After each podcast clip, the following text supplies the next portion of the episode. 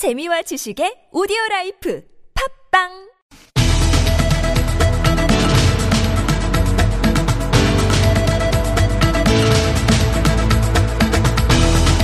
이슈의 논점과 사실관계를 짚어보는 미디어 광장. 우리나라 언론 신뢰도가 세계 최저 수준인 것은 어제 오늘 이야기가 아닌데요. 이런 가운데 언론 신뢰도를 높이기 위해서 언론 생태계를 새롭게 재구성해보자는 하나의 제안으로서 미디어 바우처가 어, 떠오르고 있습니다. 새로운 제도를 도입하기 위해서는 논의되어야 될 것도 많고 준비해야 될 것도 많은데요. 오늘 미디어 광장에서는 미디어 바우처를 국내에 본격 소개한 김선호 한국언론진흥재단 책임연구위원과 함께 이야기 나눠보겠습니다. 어서 오십시오. 예, 안녕하십니까. 김선우입니다. 예.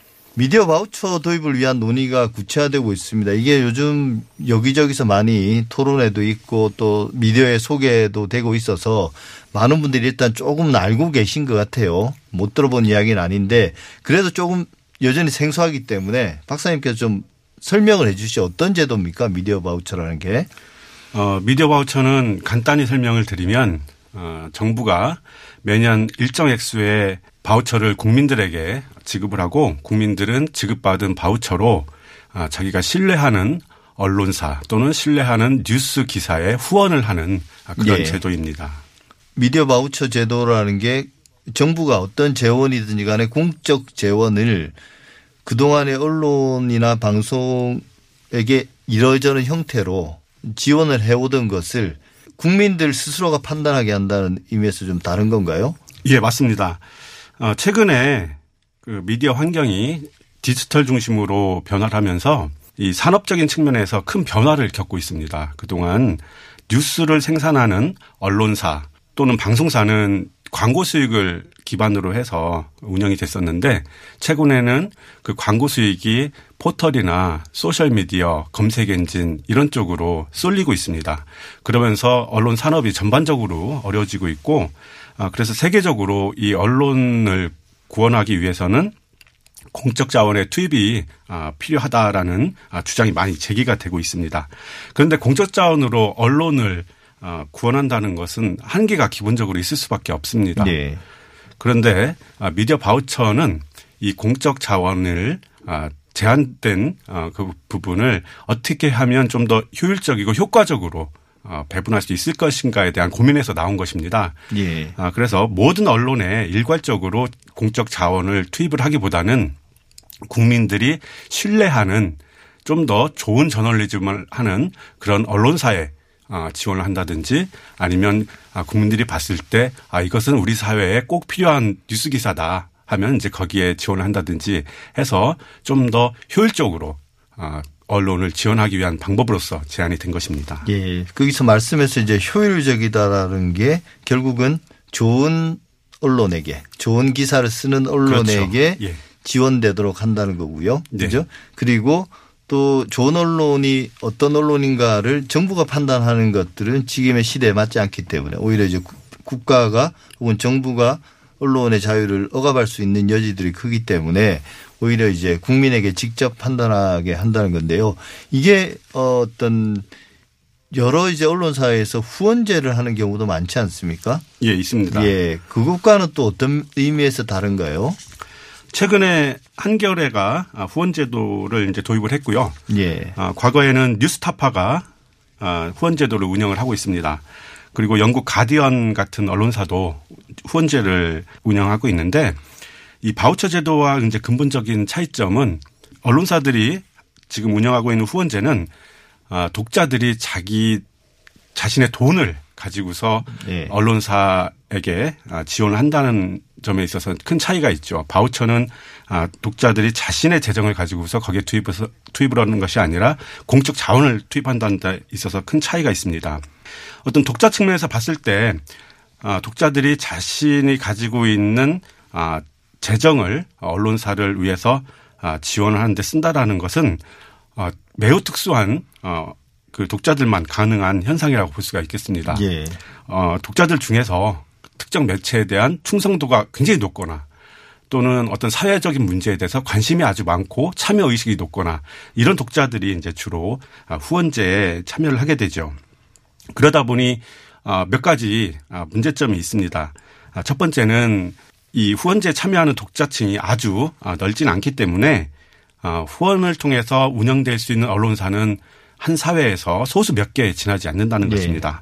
그 소수 몇 개 언론사 중에 아주 그 신뢰도가 높은 언론사들만 안정적으로 어, 지원을 받을 수가 있는 것이고요. 그게 이제 영국의 가디언이 그런 정확히 가디언 같은 경우, 그렇죠. 케이스죠. 예. 그 다음에 또 한편으로 어, 이 후원에 참여하는 독자들 같은 경우는 정치적인 의식이 특히 아, 높기 때문에 어, 언론사가 어떤 정치 성향이 비교적 아, 분명한 언론사에게 더 유리한 측면이 있습니다.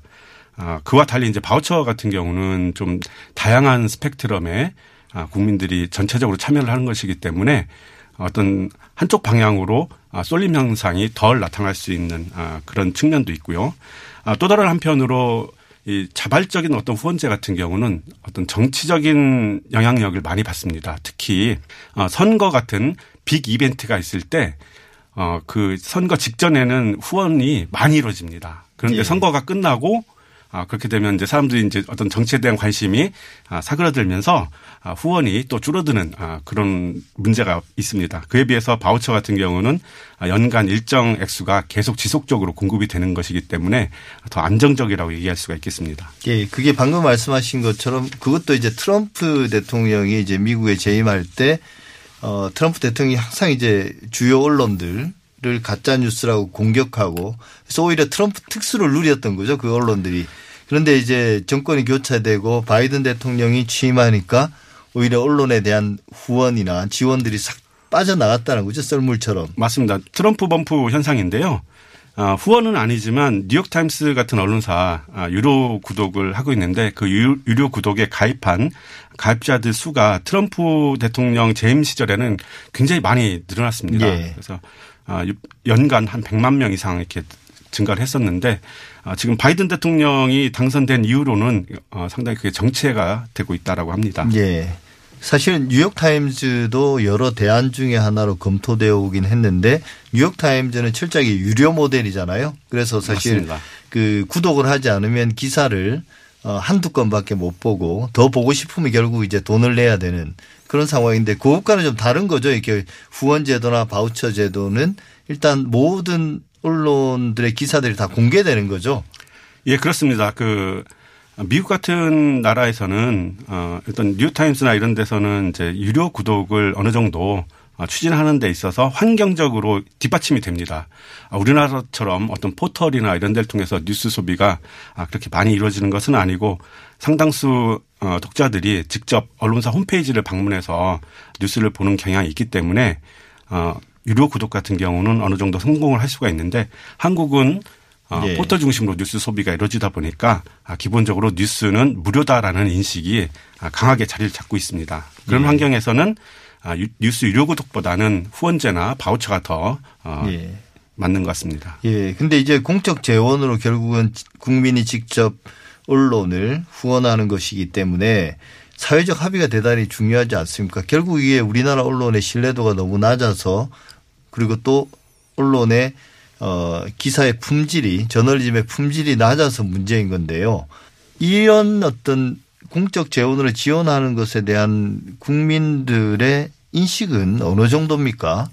어, 저희가 어, 한국언론진흥재단이 2020년, 2021년 4월 30일부터 5월 4일까지 예. 1000명 대상으로 온라인 설문조사를 한 결과가 있습니다. 그 설문조사 결과를 보면 아, 응답자들의 70%가 한국 언론에 대해서 만족하지 못한다라고 응답을, 응답을 했고요. 예. 96%가 한국 언론은 변화가 필요하다. 이렇게 응답을 했습니다. 그리고 이런 어, 화- 그 맥락에서 미디어 바우처 제도를 실시, 실시 하는 것에 대해서 얼마큼 찬성하는지 이제 물어본 결과 76%가 미디어 바우처 제도 실시를 찬성한다라고 얘기를 했고요. 78%가 바우처 제도에 자기가 참여해서 언론사를 후원하고 싶은 의향이 있다라고 응답을 했습니다. 그리고 72%는 바우처 제도가 현재 우리나라 언론을 좀 향상시키는 데 있어서 기여를 할 것이다 이렇게 내다봤습니다. 예. 그게 이제 그 조사에서는 그분들이 바우처 제- 제도를 미리 잘 알고 있던 건 아니었을 거고 조사에서 설명을 해준 거죠. 예, 맞습니다. 그 바우처 제도에 대해서 찬성 반대를 이제 묻기 전에 예. 아, 먼저 바우처라는 미디어 바우처에 대해서 들어본 적 있습니까 하니까 대략 28%가 들어본 경험이 있다라고 이제 응답을 했고요. 아, 바우처 제도에 대해서 전혀 모르시는 분도 많기 때문에 이 바우처 제도가 뭔지에 대해서 먼저 설명을 드리고 아, 그리고서 아, 설문조사를 시작했습니다. 예, 제도가 잘 설명이 되면 찬성하는 비율은 생각보다 상당히 높게 나오네요. 근데 아직 우리가 구체적으로 제도를 설계한 건 아니지만 이제 만약에 바우처 제도를 추진한다고 그러면 그래도 나름 좀 세부적인 그런 어떤 어 방안들이 나와야 될 텐데 일단 지금 단계에서는 그러니까 원칙이라고 해야 될까요? 이 제도를 운영하는 원칙 정도는 우리가 이야기해 볼 수 있지 않을까 싶은데요. 어떤 게 있습니까? 어, 제도를 설계하는 데 있어서는 아주 세부적인 부분까지 여러 가지 측면에서 고려를 해야 되는데 아, 제가 봤을 때 그중에 가장 중요한 원칙이라고 한다면 예. 어, 형평성 또는 공정성의 원칙이 지금 중요하지 않을까라는 생각이 듭니다. 아, 그거는 두 가지 측면에서 볼 수가 있겠는데요. 아, 첫 번째로 이 바우처를 지급받는 아, 국민들을 누구를 대상으로 할 거냐. 아, 그것을 이제 결정하는 데 있어서의 형평성입니다. 아, 국민들에게 모두 일괄적으로 바우처를 예. 지급을 했을 경우 아, 국민 여러분께서 아, 모두 이 바우처를 사용을 하시면 이 바우처 제도의 아, 취지가 잘 살려지는데 아, 만약에 한 50% 정도만 아, 사용을 하신다 할 것 같으면 아, 나머지 50%는 아, 사장되는 문제가 있기 때문에 예. 아, 거기에 대한 아, 고민이 필요합니다. 그래서 아, 그 국민들에게 일괄적으로 지급하는 대신에 신청한 국민에게만 지급하자는 주장도 있습니다. 아, 그럴 경우 또 신청하는 분과 신청하지 않는 분 사이에 또 갭이 아, 발생할 수가 있기 때문에 어, 그 부분을 어떻게 해- 해소할 것인지에 대한 고민이 아, 필요합니다. 예, 그것도 그러니까 듣고 보니까 구체적인 제도 이야기로 들어가면 들어갈수록 좀 해결해야 될 그런 어, 맞습니다. 문제들이 많이 있긴 있군요. 예. 그리고 언론사도 이제 마찬가지입니다. 바우처를 어, 바우처 후원을 받는 언론사도 어, 언론사마다 아, 인지도나 유명세에 있어서 차이가 있고 또 독자들의 신뢰를 받는 측면에 있어서도 차이가 있기 때문에 어떤 언론사는 이 바우처에 있어서 좀 더 유리하고 어떤 언론사는 아, 좀 불리할 수가 있는데 예. 다만 그것이 어그 언론에 대한 신뢰 문제라면 이제 문제가 아닐 텐데 이게 인지도 문제라면 상당히 문제가 될 수가 있습니다. 유명한 언론사들 같은 경우 더 많이 바우처를 아, 기본적으로 더 많이 받을 수 있는 아, 조건이 형성이 되고 아, 중소 매체나 독립 언론 그다음에 미디어 스타트업 같은 경우는 좀 불리하기 때문에 예. 그 부분에 있어서도 형평성을 좀 맞출 수 있는 아, 그런 제도 설계가 필요합니다. 예. 기본적인 이제 가장 중요한 원칙을 사실은 말씀하신 건데 그 외에 도 좀 우려스러운 면도 우리가 고려해야 되지 않겠습니까? 그래서 가급적 제도에서 그 문제를 어, 제도를 설계할 때 좀 예방해야 될 텐데요. 어떤 점들이 지적되고 있습니까? 어, 크게 이제 지적되고 있는 것은 한 두 가지 정도가 됩니다. 첫 번째는 바우처가 소수 언론에 아, 편중되면 예. 아, 어떻게 되는가. 미- 바우처 제도는 그래도 다양한 언론이 아, 다양하게 이제 지원이 돼서 이 한 사회의 미디어 다양성을 또 달성해야 되는 어떤 목표가 있는데 어, 이 쏠림 현상이 발생을 해서 몇 개 소수 언론사만 과다하게 이제 바우처를 받는 경우 여기서 여기에 대해서 어떻게 조정할 것인지에 대한 우려가 있습니다. 물론 거기에 대해서 대해서도 아, 상한선을 아, 두는 어떤 방안도 논의가 되고 있긴 합니다. 아, 또 다른 한편으로 아, 국민들이 어떤 언론사를 후원할지 결정하는 데 있어서 저널리즘 풀- 품질 측면에서 어, 후원을 하는 것이 가장 합당한데 아, 그렇지 않고 아, 자신의 어떤 정치 성향을 대변하는 언론사에 예. 주로 후원- 후원을 하게 되면 아, 그것이 어떤 그 언론의 어떤 편향성을 더 아, 강화시키는 아, 또 그런 문제가 발생할 수도 있습니다. 거의 뭐 유튜브처럼 되는 거죠. 그럴 가능성이 사실 없지는 않습니다. 전혀 없지는 않습니다. 예. 사실 이렇게 듣고 보니 미디어 바우처 제도가 갈 길이 멀긴 멉니다. 사실 이야기가 나온 지도 금방이니까 앞으로 좀 많은 논의들을 거쳐야 될 텐데요.